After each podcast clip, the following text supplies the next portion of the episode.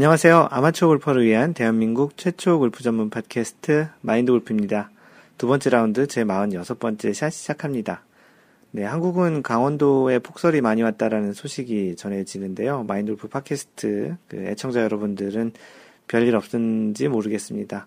뭐 또 한국은 또 요즘 또 동계올림픽 때문에 그 저녁 늦게 시간 시차가 어떻게 되죠? 어, 러시아니까 좀, 좀 시간이 좀 그래도 좀 많이 이렇게 차이 나진 않겠네요. 한 5시간 정도 차이 날 것 같은데, 그런 동계올림픽 그런 소식도 좀 들리기도 하는데, 아직까지는 그 한국이 골프하기에 여전히 추운 날씨이기도 하죠. 뭐, 이제 뭐 거의 끝나가는 지금 그 겨울이라고는 하지만, 그래도 여전히 좀 추운 건 사실인 것 같습니다. 마인드 골프가 있는 이 그 캘리포니아는 이번 주에 다시 좀 기온이 올라가는데요. 어, 조금 있다가 마인드 골프가 골프를 치러 나가기로 되어 있는데, 이번 주에 또 날씨가 좀 따뜻해지면서, 그, 그 페이스북에, 그리고 또 이제 트위터에 글을 올렸더니 어떤 분이 또 염장 지르신다고 그런 이야기를 하셨습니다. 뭐 이제 끝나가는 그 끝자락, 겨울 끝자락인데 잘 마무리 하셨으면 좋겠고요. 골프 연습 또 어떤 레슨이나 그런 것들 좀 받으시는 분들도 있으실 텐데, 잘 준비하셔서 이 스토브 리그를 잘 보내셔서 이제 다가오는 봄의 첫 라운드를 잘 하시는 그런 2월 달이 되었으면 좋겠습니다. 마인드 골프는 월요일 날 그 아는 파트너이자 친구를 도와서 골프 토너먼트를 다녀왔는데요. 골프장에 그 골프를 치러 가는 목적이 아닌 다른 목적으로 가서 이렇게 골프장을 갔던 거는 거의 거의 없었거나 거의 오랜만이었던 것 같습니다. 이벤트는 그 어떤 파3 홀에서 약 홀 2m 안에 그 원을 그려놓고요. 거기다가 이제 그 공이 올라가면은 선물을 주는 그런 이벤트를 하는 그런 그 토너먼트 이벤트에 참석을 했었는데 170명이 참가하는 대회였는데 어, 오랜만에 뭐 그런 이벤트를 또 해보는 것도 나름 재미있는 경험이었던 것 같습니다. 뭐 골프를 치고 이렇게 지나가시는 분들 보면 아, 골프를 이렇게 쳤으면 좋겠다는 생각이 좀 많이 유혹이 들기도 했는데, 뭐, 나름 재밌는 그 추억이었던 것 같습니다. 그 PGA와 LPGA, 그 또 유러피언 PGA, 그 골프계 소식을 전해드리면, 지난주에는 그 AT&T 페블비치 내셔널 프로암 대회가 있었죠. 프로암이라고 하면은 보통 정규 시즌, 정규 대회가 목요일부터 일요일까지, 1일부터 1라운드부터 4라운드 진행을 하는데, 보통 프로암이라고 하면 수요일 날 프로와 아마추어가 합쳐진 거의 약자죠. 프로와 아마추어가 같이 라운드 하는 그런 실제 그 대회가 아닌 그 이벤트성 그런 대회를 매주 수요일 날 보통 합니다. 근데 이 특색 있게 이 AT&T 페블비치 내셔널 프로암 대회는 그 프로 아마추어가 좀 뭐 아마추어라고 하지만 좀 유명한 그 연예인들이나 뭐 기업 총수 뭐 이런 분들이 주로 많이 나오죠. 유명한 사람들이. 그래서 그런 아마추어와 같이 프로가 대회 기간 내내 같이 치는 그런 대회로 좀 유명합니다. 네, 이번 대회에서 좀, 좀, 그, 좀, 한번 볼만한 그런 게 있었는데, 지미 워커라는 선수가 그 올해 2013, 2014 시즌에 벌써 2승을 했었거든요. 지미 워커가 마지막 날 6타 차이로 마지막 라운드를 지금 시작하게 돼서 뭐 쉽게 시즌 3승을 하겠구나라는 생각을 했는데요. 뭐 결국 우승을 했죠. 지미 워커가 시즌 3승을 했는데 마지막 라운드에서 그 맨 마지막 홀 파5에서 그 파5 한 홀을 남기고 한 타차까지 좁혀지는 그런 상황이 됐습니다. 지미 워커는 그렇게 잘 치다가 마지막 날 이제 후반 들어서 좀 많이 그 샷이 흔들리는 그런 모습을 좀 보였는데 결국 18홀에 한 타 차로 앞선 상태로 18홀 들어왔는데 다행히 18홀이 파5고 그렇게 길지 않은 파5여서 다행히 파로 잘 마무리해서 아슬아슬하게 우승을 했습니다. 얘기한 대로 시즌 3승을 했고요. 참 대단하죠. 조금 있다가 그 선수 인물 탐구에서 소개를 할 텐데요. 이 선수는 이 올해 시즌 3승을 한 게 프로에서 PGA 그 투어에서 처음 3승을 한 겁니다. 그러니까 이번 시즌에 여태까지 투어 생활을 하던 중에 3승을 한꺼번에 한 시즌에 다 하게 된 거죠. 그리고 한국 선수 중에는 그 노승열 선수가 출전을 했는데요. 그 노승열 선수 말고도 이제 여러 선수가 출전했는데 그 중에 노승열 선수가 가장 좋은 성적을 냈습니다. 노승열 선수가 그 마이너스 3으로 공동 19위에 오르는 그런 기록을 세웠습니다. 그 올해 들어서 작년에 비해서 한국 선수들이 좀 잘하고 있는 편인 것 같은데 어, 올 시즌 끝날 때까지 이런 상승세를 좀 유지했으면 좋겠네요. 지미 워커는 이번 대회 우승 그리고 시즌 이제 3승을 하면서 지난주보다 11계단 상승해서 세계 랭킹 24위까지 올라왔습니다. 뭐 거의 아마 최고의 수, 그 현재 순위가 생애 최고의 순위가 아닌가 싶고요. 뭐 지속적인 상승세니까 올해 과연 그 페덱스컵 플레이오프까지 이러한 상승세를 유지할지 좀 한번 지목 그 주의 깊게 한번 볼만한 선수입니다. 그 페덱스컵 포인트가 2위 그 해리스 잉글리시와 무려 757포인트. 한 번 한 대회 우승하면 보통 500점 정도이니까 한 대회 이상 차이가 지금 나는 격차로 지금 벌려놓았고요. 여전히 세계 랭킹 1위는 타이거 우즈고 통산 670. 이게 지난번에 마인드 골프가 680, 668번째 주 통산 우승 그 세계 랭킹 1위라고 했는데 다시 그 세계 랭킹 한 그 카운트하는 사이트 가 보니까 현재 670주라고 하네요. 다시 정정할게요. 그래서 현재 통산 670주 세계 랭킹 1위입니다. 타이거 우즈는 그 이번 주 대회는 마인드 골프가 2011년 3년 전이죠. 그때 자원봉사를 다녀왔던 노던 트러스트 오픈이라는 대회가 이번 주에 열립니다. 그 자원봉사 다녀온 이후에도 지난해까지 연속으로 3년 갤러리로도 갔었는데요. 올해는 그 스케줄이 좀 안 될 것 같아서 좀 못 갈 것 같습니다. 뭐 자원봉사로 다녀온 만큼 좀 애착이 있는 대회이기도 한데요. 어, 이번 대회에 최경 선수가 조금 좀 이, 이 대회에 좀 강세를 보이는 그런 선수인데요. 이번 대회에서 한번 우승을 했으면 좋겠습니다. 네, 유러피언 PGA는 이번 주에 그 사우스 아프리카에서 대회가 열리는데 사우스 사우스 아프리카 그러니까 아프리카 오픈이 열립니다. 대, 그 대회가 열리는 나라는 사우스 아프리카고요. 그 대회 이름은 아프리카 오픈이 열리는데요. 이 대회 소식은 다음 주 결과를 같이 전해드리도록 하겠습니다. 그 LPGA와 유러피언 레이디스 유러피언 투어 소식을 전해드리면 그 타이거 우즈에게 그 여자 조카가 있거든요. 그 조카 이름이 샤이엔, 샤이엔 우즈인데요. 원래 그 전체 원래 이름은 샤이엔 니콜 우든, 우즈인데 그 프로 데뷔 후 첫 승을 했다고 합니다. 2012년, 2년 전에 프로로 전향을 했는데 그 레이디스 유러피언 투어인 그 볼빅 그 RACV 레이디스 마스터즈라는 대회에서 지난주에 우승을 했습니다. 그 타이거 우즈의 그 골프의 피가 뭐 직접적인 뭐 자식은 아니지만 그런 타이거 우즈 집안의 골프에 대한 피가 그 샤이엔 니콜 우즈에게도 그런 전달이 된 건지 이제 좀 주목을 해볼 만한 그런 선수입니다. 그 직접 경기를 보진 못했는데 트위터에 올리신 어떤 분의 그 이야기를 보니까 그 굉장히 좀 이렇게 집중력 있고 전성기 때의 타이거 우즈와 같은 그런 전선 전 그 집중력과 그런 이제 애착 그 열정을 가지고 그 마지막 라운드에서 임했었다고 하는데요. 그런 모습이 약간 타이거 우즈를 닮았었다고 합니다. 네, 샤이엔 우즈 한번 좀 기억을 좀 많이 한번 해보십시오. 재밌는 그런 그, 그 골프 게임들이 있을 것 같고요. 나름 좀 그런 신체적인 조건도 그렇고 굉장히 좀 골프를 좀 재밌게, 그 멋있게 치는 그런 선수이니까 앞으로도 좀 주목해서 볼만한 그런 선수인 것임에 틀림없는 것 같습니다. LPGA는 지난주에는 대회가 없었고요. 이번 주에는 ISPS 한다 여자 호주 오픈 대회가 열립니다. 많은 한국 선수가 출전할 것 같은데요. 네, 어, 과연 시즌 아직까지 마인드 골프가 기억하기로 한국 선수가 올해 2014년 시작해서 우승을 못했죠. 어, 첫 우승하는 그런 대회가 됐으면 좋겠습니다. 네, 이번 팟캐스트 인물 탐구는 그 방금 전에 얘기했던 대로 AT&T 페블비치 내셔널 프로암 대회에서 우승한 지미 워커입니다. 어, 좀 이렇게 조금 이따 이제 소개를 할 텐데 나름 좀 우여곡절이 있었고 올해 참 이러한 삼승이 그 지미 워커에게는 굉장히 좀 의미가 있는 그런 이력이 있는 것 같습니다. 소개를 해드리면 어, 나이는 1979년생이고요. 현재 나이는 35살. 적은 나이가 아니죠. 그 35살에 처음으로 그 PGA 투어를 우승도 했고 한 해 지금 3승째 하고 있는 겁니다.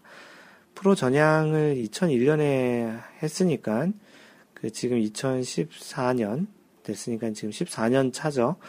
그러 14년, 거의 13년 만에 첫 우승을 한 건데요. 출생은 미국 오클라호마 주고요. 대학은 그 베일러 유니버시티를 나왔네요. 어, 잘 아는 그 대학은 아니지만 참고 삼아 알려드리고요. 그 프로 전향은 2001년에 했고요. 2004년에 네이션와이드 2부 투어라고 얘기하죠. 네이션와이드 투어에서 이제 2승을 하고 네이션와이드 상금 1위를 했습니다. 그 해. 그리고 올해의 선수에도 뽑혔었고 그 성적으로 이제 PGA 투어 카드를 2004년에 이제 받게 된 거죠. 그래서 2005년에 PGA 투어를 이제 뛰기 시작했는데 그해 이제 부상으로 인해서 PGA 투어는 이제 아홉 개 대회만 이제 진출을 아홉 개 대회만 이제 출전을 했습니다. 그리고 2007년에 또 이제 성적이 2006년도 안 좋았고 2007년에 다시 네이션와이드 투어로 다시 또 내려왔죠. PGA 투어라는 게 한 번 자격을 받으면 계속 유지하는 게 아니고 실력이 떨어지면 다시 투어 그 자격이 박탈이 되기 때문에 2007년에 2005년 2006년에 성적이 좋지 않아서 결국 2007년에 네이션와이드 투어로 다시 내려왔다고 하네요. 그리고 다시 또 어, 회복을 해가지고 2008년에 다시 이제 PGA에 재입성을 하게 됩니다. 그리고 2011년에 페덱스컵 포인트의 상위 이제 50위로 이제 시즌을 마감하면서 그동안 그 경력 중에는 가장 좋은 성적을 기록을 하게 됩니다. 그 점점 이제 좀 좋은 성적으로 이제 나타나는데요. 2012년에는 2012년부터 2013년 존디어 클래식부터 메모리얼 토너먼트까지 총 25개 대회를 연속으로 컷오프를 통과한 그런 기록을 갖고 있고요. 결국 이러한 좀 실력이 쌓여서 음, 오늘 이야기를 많이 들었던 2013년, 2014년 시즌 동안 현재 다섯 달 동안 지난해 2003년 10월부터 지금 2014년 2월까지 무려 3승을 하는 그런 기록을 세웠습니다. 올해 과연 이 상승세로 보면 뭐 올해 선수로도 가능할 것 같기도 하고요. 뭐 다양한 좀 기록이 나올 것 같은데 개인적으로도요. 뭐 어떤 기록들이 있을지 앞으로도 좀 주목해서 볼 만한 것 같습니다. 네, 지난주에 2라운드 45번째 산, 샷, 그, 골프 레슨에 대한 생각, 마인드 골프의 골프 레슨에 대한 생각의 첫 번째 그 연재물 중에 첫 번째 우선순위, 가려운 곳 긁어주기에 대한 방송에 대한 리뷰로 올라온 거를 소개하겠습니다. 뭐 찬송 27님은 잘 듣겠다고 하셨고요. 잭, 20, 잭 1865님, 결국 진실을 알았네요. 90대 타수는 사람이 없어서 어, 제가 등수에 올랐다는 불편한 짓. 이거는 뭐 방송에 대한 그 리뷰가 아니고 지난주에 1월에 마인드 골프 스크린 골프 대전 마인드 골프 카페에서 하는 스크린 골프 대전에서 이 잭 1865님께서 그 상품을 받으셨거든요. 근데 상품 받은 그 드리는 기준을 각 타수대에서 가장 높은 타수를 드렸어요. 그래서 뭐 예를 들어서 70타 대에선 79타가 뭐 이렇게 받았다든지 이제 그런 거였는데 잭 1865님께서 90타 대에서 받았는데 실제 사실은 잭그 90타 대를 치신 분이 아무도 없어서 잭 1865님에게 그 상품을 전달해 드렸는데 그 내용을 알게 됐다라는 불편한 진실이라는 뭐 팟캐스트의 본문 내용은 아니지만 그 마인드 골프 그 이벤트인 스크린 골프 대전에서 있었던 그 이야기를 하셨습니다. 길버트 박님은 잘 들었습니다. 10여 년 전 제 첫 선생님이 기억나네요. 술 한 잔, 그 밥 한 끼 사면, 아, 밥한 끼 사면 하나 더 가르쳐 주던, 뭔가를 사주셔야 가르쳐, 가르쳐 주시던 분이셨나 보네요. 어, 저는 개인적으로 주기적인 레슨이 꼭 필요하다고 생각하는 사람입니다. 배려도 마인드 골프도 재미도 관심도 기본적인 자기 샷 없이는 어렵기 때문이지요. 좋은 선생님을 찾아 꼭 레슨 받으시길 강추합니다. 네, 길버트 박님께서는 이제 그 대부분이 그 골프를 처음 시작했을 때 그 선생님들은 다 기억이 나겠죠.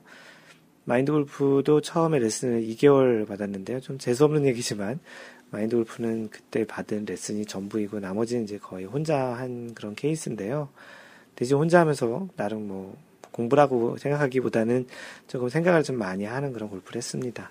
뭐 어찌됐든 마인드 골프도 그때 처음 2개월 동안 가르쳐 주셨던 그 선생님이 생각이 나는데요.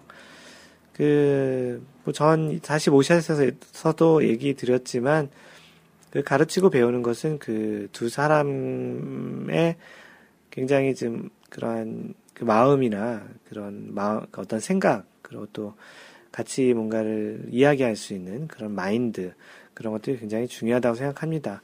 그래서 골프도 마찬가지라서 그런 좋은 선생님을 잘 찾는 것도 사실은 일부러 찾아다니는 건 쉽지 않지만 그런 사람이 자신의 골프 선생님 또는 티칭 프로로서 그런 좀 괜찮은 괜찮다기보다는 그렇게 같이 어떠한 이야기를 공감할 수 있는 이야기들을 할 수 있는 그런 학생 또는 레슨을 받으러 오시는 분들이 계시면 훨씬 그 레슨의 효과가 더 크겠죠.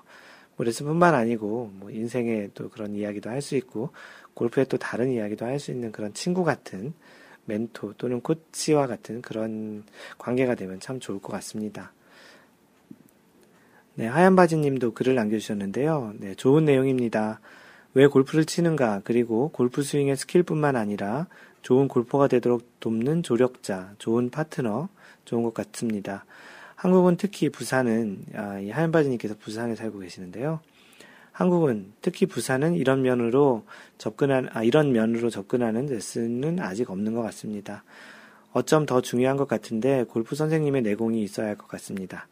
스윙을 가르치는 것보다 어쩌면 정말 어려울 것도 같은데요. 간접적으로 저도 덕을 보고 있는 것, 있는 거죠. 슬쩍 묻어가면서 배우고 있습니다. 라고 마인드 골프에게 굉장히 좋은 피드백을 주셨습니다.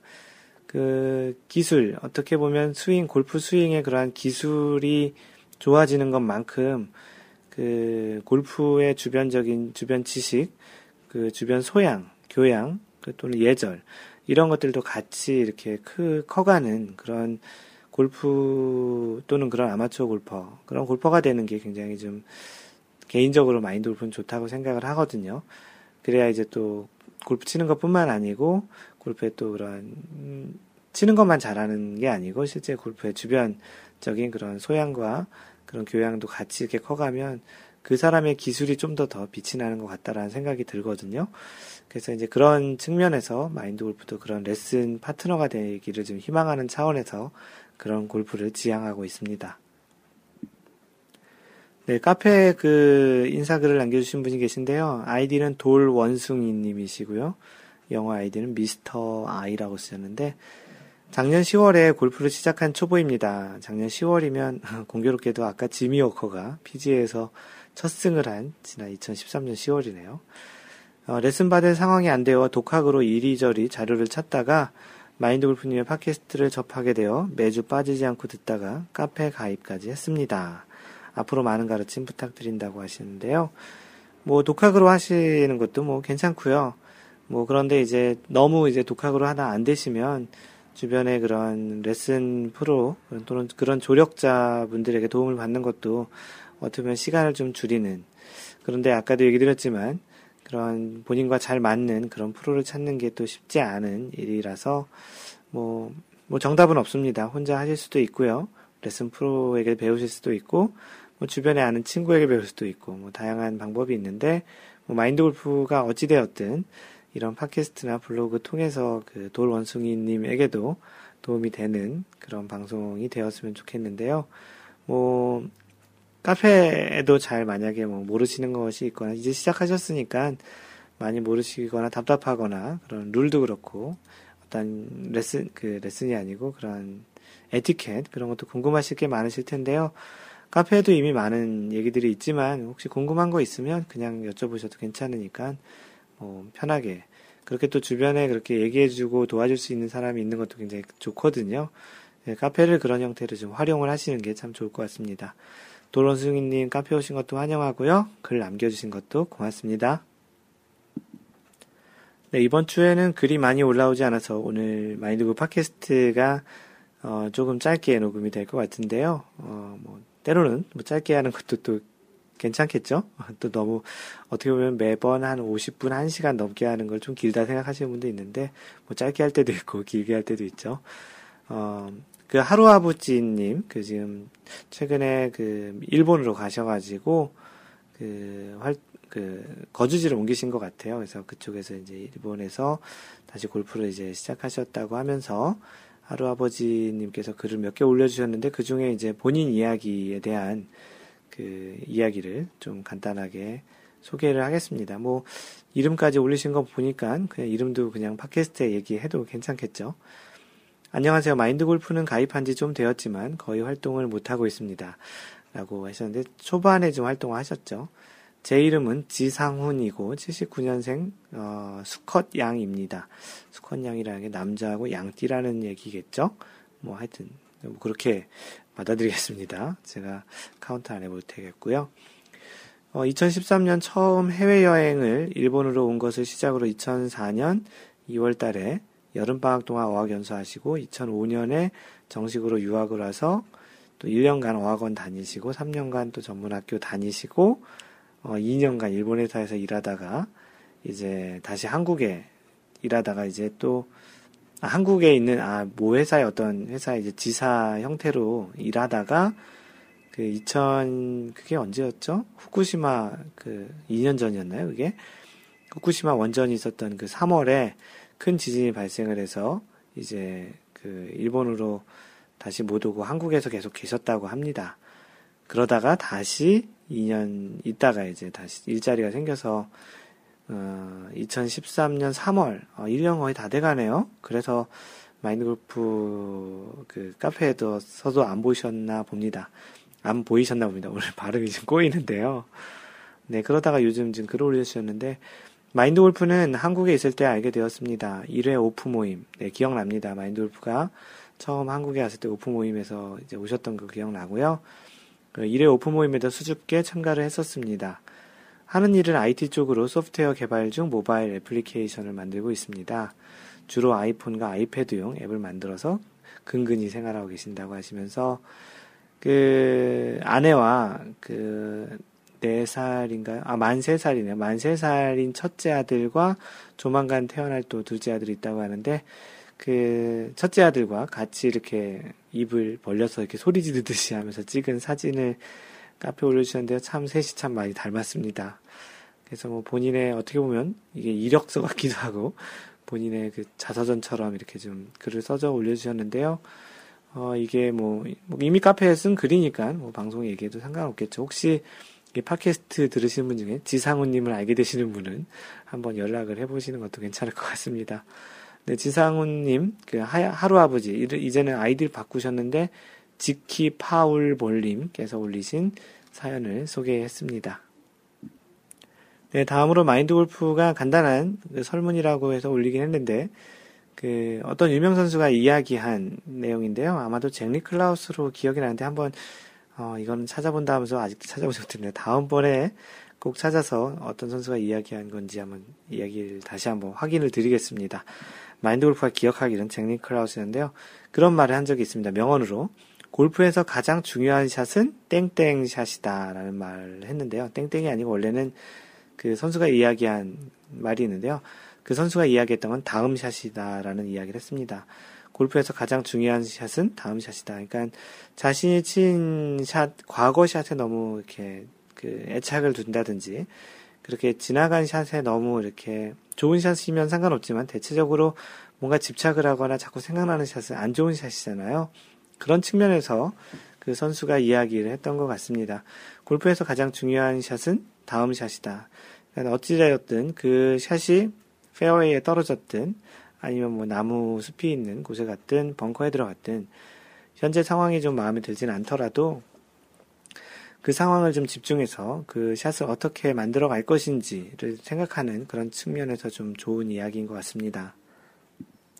왜냐하면 많은 사람들 같은 경우 이렇게 자기가 잘못 쳤던 이 과거 샷에 많이 얽매여서 아 저거 오비만 안 났으면 저 샷이 좀 더 길어서 물에 안 빠졌으면 아, 이걸 뭐 좀 잘 쳐서 잘 붙였으면, 뭐 이런 그 어떠한 그 결과가 좋지 않은 그 내용 때문에 사실 그 다음 플레이에 지장이 가는 경우가 좀 많이 있거든요.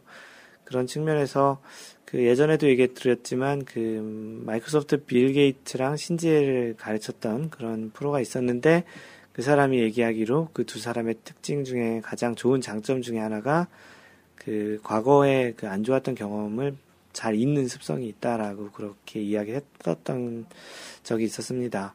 그래서 그런 측면에서도 지금 이 골프에서 가장 중요한 샷은 다음 샷이다라는 말도 그것과 좀 맥을 같이 하는 것 같은데요.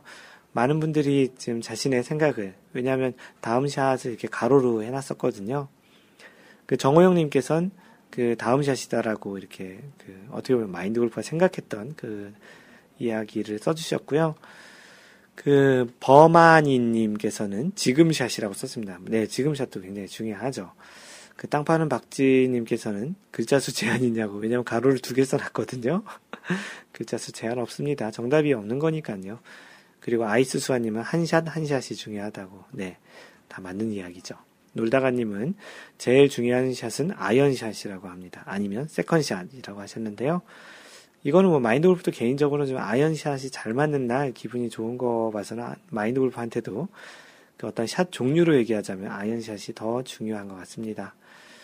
그리고 땅 파는 박지님께서는 모든 샷이라고 하셨는데요. 진짜 정답이죠. 모든 샷이 다 중요하죠. 그리고 천천히 차근차근님께서는 가장 중요한 샷은 마지막에 치는 샷이다라고 하셨으면서 연습 스윙 때 잘하면 뭐예요? 마지막 그 샷이 중요하죠. 라고 쓰셨습니다. 그 연습 스윙과 실제 칠 때 치는 게 다를, 다른, 다른 이유가 왜일까요? 라고 하셨는데요. 뭐 그렇게 스윙이 다르니까 사람이라는 증거 아닐까요? 라고 마인드 골프가 남겼는데요. 그, 올레바이크님은 첫 티샷이 중요하시다고 하셨고요.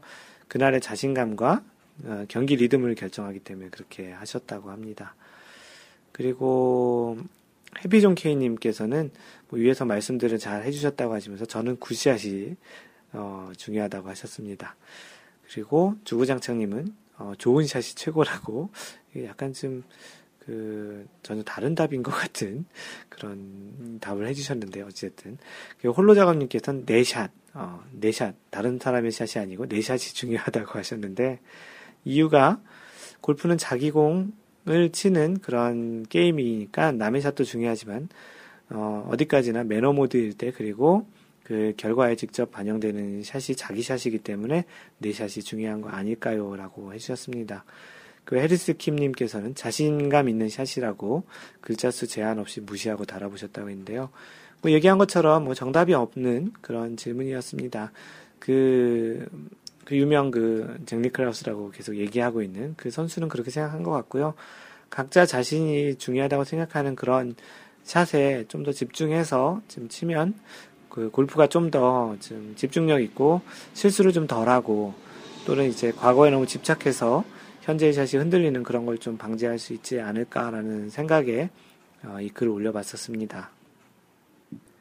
뭐 다양한 답을 남겨주시고 글을 남겨주신 여러분들 고맙습니다. 네, 다음은 그 컨시스텐님께서 올린 그 골프를 Q&A 섹션에 올린 그 골프 룰에 대한 그 질문이십니다. 그 제목이 그린에서 거리 재기라는 그런 내용인데요. 안녕하세요. 가입한 후 갑자기 바빠져서 눈팅도 제대로 못했네요. 네, 한동안 안 보셨, 안 보이셨던 분이신데, 늦었지만 새해 복 많이 받으시고요. 네, 컨시스텐 님도 새해 복 많이 받으세요.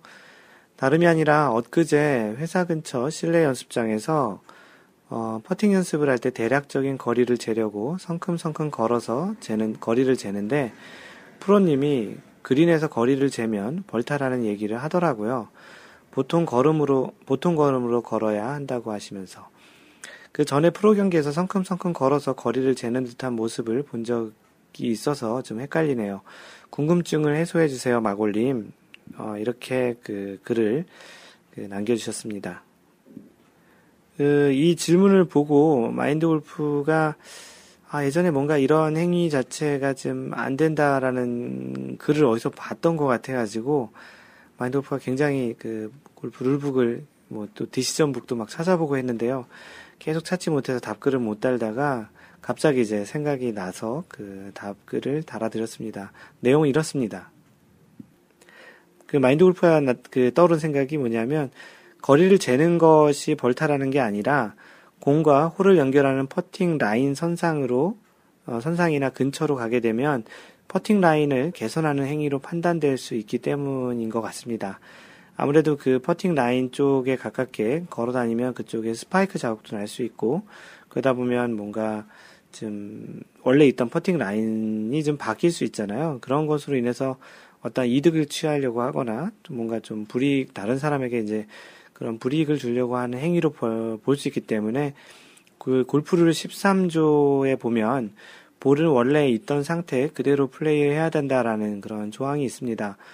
그래서 그 공이 원래 있던 상태 그대로 플레이를 하지 않는 경우에 이제 그 위반이 되는 건데 그렇게 퍼팅 라인 선상으로 어, 그 거리를 재는 행위를 하게 되면 이게 왔다 갔다 하게 되면서 이제 발자국, 스파이크 자국이 남을 텐데 그런 걸로 인해서 그 원래 라인을 그 원래 있던 그 공의 라이를 개선했다라고 볼 수 있고 그걸로 인해서 벌타를 받을 수 있겠다라는 것 때문에 안 되는 것 같습니다.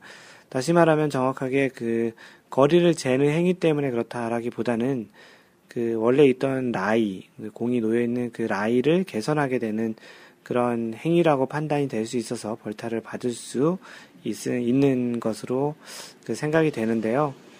어, 그랬더니 그 컨시스텐님께서 다시 또 그 질문을 올려주신 게 어, 이제 어느 정도 알 것 같습니다. 그러면 훅 라인이나 슬라이스 라인인 경우 골과 아니, 홀과 공을 연결하는 직선으로 거리를 재는 것은 벌타가 아니라고 봐도 되겠네요. 라고 하셨는데요.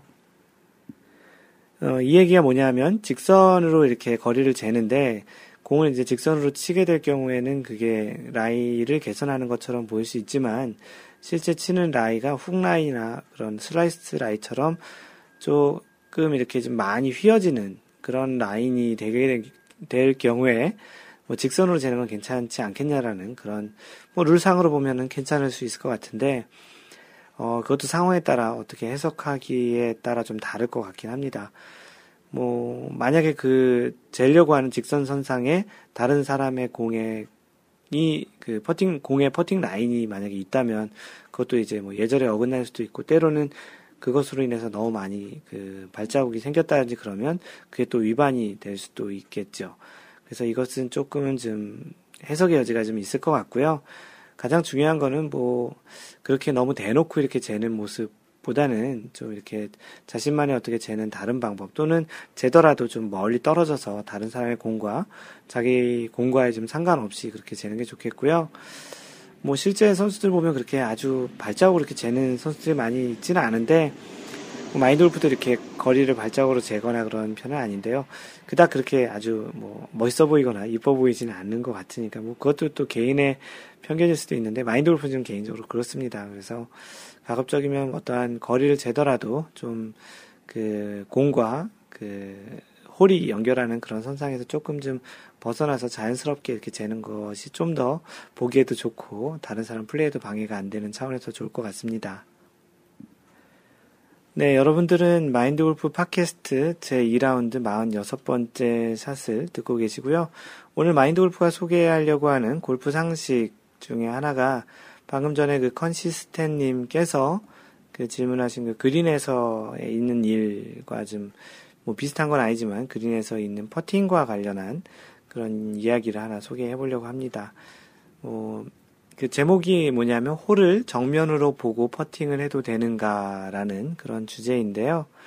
그 예전에 기억하실지 모르겠는데 그 PGA에서 최경주가 재미있는 퍼팅 방식으로 이제 그 실제 라운드도 했었는데요. 이건 동영상으로 봐야 좀 재밌는데 어찌되었든 뭐가 뭐 어떤 방식이냐면 마인드골프가 그 블로그에는 유튜브 동영상을 이렇게 붙여놨는데요. 그 최윤 선수가 홀을 정면으로 바라보고 보통은 오른손잡이 기준으로 보면은 그 측면으로 바라봐서 왼쪽 팔 쪽 있는 방향 쪽 그리고 그 본인이 바라보는 정면은 그 홀에 있는 방향에 90도 방향 정도로 이렇게 서서 스트로크를 하잖아요. 우리 뭐 일반 샷도 마찬가지고요. 그런데 최경주 선수가 좀 재미있는 퍼팅 방식을 선보였었는데 그게 뭐냐면 홀을 정면으로 바라보고 이렇게 했던 퍼팅 자세였습니다. 그, 이 자세를 이름하여 side saddle 퍼팅이라고 하는데요. 그 saddle이 뭐냐면 그 안장이라는 뜻입니다. 그 말의 안장. 그래서 옆으로 앉는 안장에서 앉아서 하는 퍼팅 방식이라고 하는데 side saddle 퍼팅 방식이라고 합니다. 그래서 이렇게 뭐 말 타는 것처럼 이렇게 앉아서 그렇게 앉아야 되겠죠. 그런 자세에서 공은 실제 자신의 오른쪽에 놔두고요. 그리고 나서 이제 퍼팅을 하는 그런 자세입니다. 실제 좀 궁금하신 분들은 최경주 선수의 side saddle 퍼팅이라고 그 검색하시면 되겠는데요. 그 이렇게 좀 비슷하게 치는 이렇게까지 치는 선수들은 많이 붙진 못했잖아요. 근데 이와 비슷하게 이렇게 그 치는 방식이 또 예전에 그 좀 이제 소, 개를 하려고 하는 그런 자세이기도 한데 그 방식이 뭐냐면 그 나이 드신 분들이 공원에서 그 크로켓 치시는 거 본 적 있죠? 동그라만 뭐 게이트볼과 비슷하기도 한데 그 망치 같은 거로 그 가랑이 사이에서 진자 운동처럼 왔다 갔다 하다가 공을 쳐서 어떠한 그 공이 굴러가는 걸로 인해서 하는 그런 게임인데 그렇게 좀 비슷하게 하여 지금 치는 그런 퍼팅 방식이 있었습니다. 그 지금 설명하고 있는 그 최경주 선수의 그런 퍼팅 방식하고는 좀 다르죠. 최경주 선수는 가랑이 사이에다 한 게 아니고 그 몸의 바깥쪽, 오른발 쪽 바깥쪽 오른쪽에 놔두고 옆쪽에서 앉아서 하는 side saddle 퍼팅 방식으로 했는데 그렇게 이제 가랑이 사이에다 놓고 하는 방식을 크로켓 스타일 퍼팅이라고 하는데요. 그 마인드 골프가 이제 동영상 강좌를 했으면 이런 걸 자세히 보여드릴 텐데 나중에는 동영상 강좌 하게 되면 한번 보여드릴 기회가 될 수도 있을 것 같습니다. 그래서 이렇게 그 크로켓 스타일로 그 가랑이 사이에다가 놓고서 퍼팅하던 방식은 그 예전에 그 마인드 골프가 좋아하는 그 선수이기도 한데 그 PGA에서 명성을 날리던 샘 스니드라는 선수가 이러한 방식으로 퍼팅을 했던 적이 있었습니다.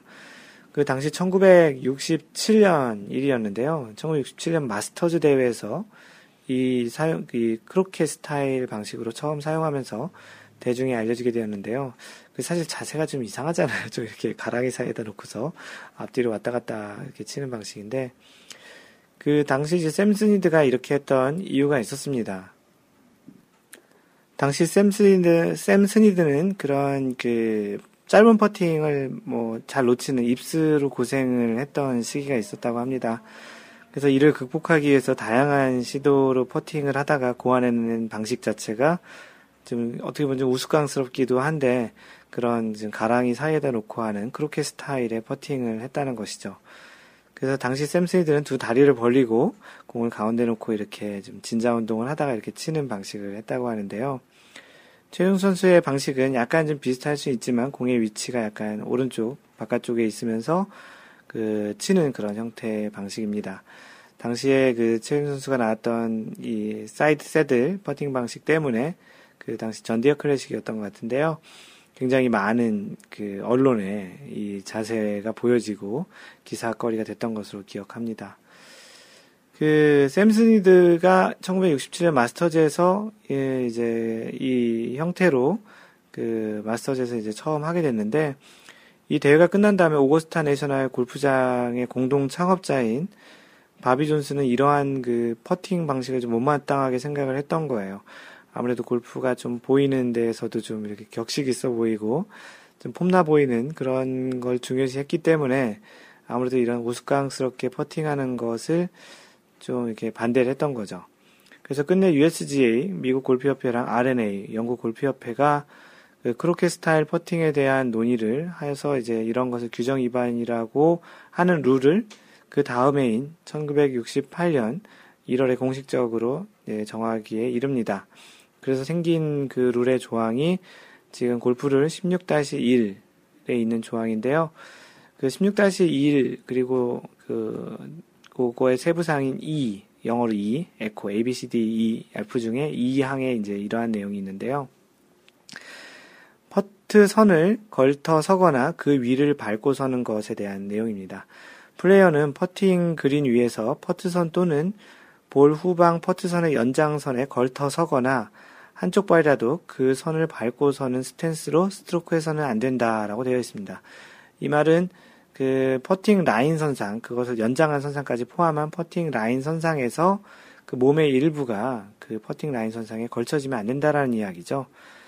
최경주 선수는 그것을 피했던 것이 실제 공의 위치는 몸에서 오른쪽으로 벗어나 오른발 오른쪽에 있는 그런 곳이기 때문에 퍼트 선의 연장선도 아니고 퍼트 선에 걸터선 것도 아니기 때문에 그것을 피할 수 있는 자세는 좀 비슷하지만 실제 그 규정 16-1 조항은 벗어날 수 있었던 거죠. 어, 어떻게 보면은 그것과 좀 비슷하지만 이러한 조항 때문에 그 타이, 그 최경주는 약간 좀 변칙의 그런 방식으로 이렇게 했었습니다. 어떻게 보면 변칙이라고 얘기하기 좀, 좀 약간 부정적인 뜻이 좀 들어가나요? 어찌되었든 일반적인 자세는 아니고 조금은 좀 다른 자세로 했는데 혹시 여러분들도 그런, 이런 비슷한 유의 또는 전혀 다른 형태의 그런 퍼트, 퍼팅을 하고 싶다면 지금 이야기한 16-1 조항에 있는 퍼팅 라인 또는 퍼팅 라인의 연장선상에 본인의 몸이 걸쳐져 있지 않는 선에서는 할 수 있다라는 걸 참고하시면 좋겠습니다.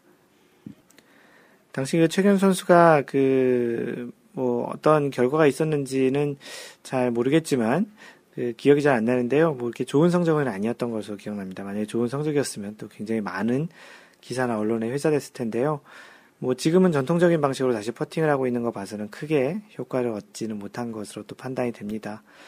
그 아직까지는 좀 뭔가 사람들에게 이상하게 보이고 주목이 되기에 좀 더 신경이 쓰일 것 같기도 합니다. 퍼팅 자체가 또 입수도 많고 신경도 많이 쓰이고 어 굉장히 좀 정교하게 쳐야 되는 그런 그 마지막 스트로크인데 자기 자신도 좀 신경이 쓰이고 다른 사람들이 나를 어떻게 볼까 이렇게 생각한다면 오히려 퍼팅도 안 될 것 같다는 생각이 좀 들기도 하는 함, 합니다.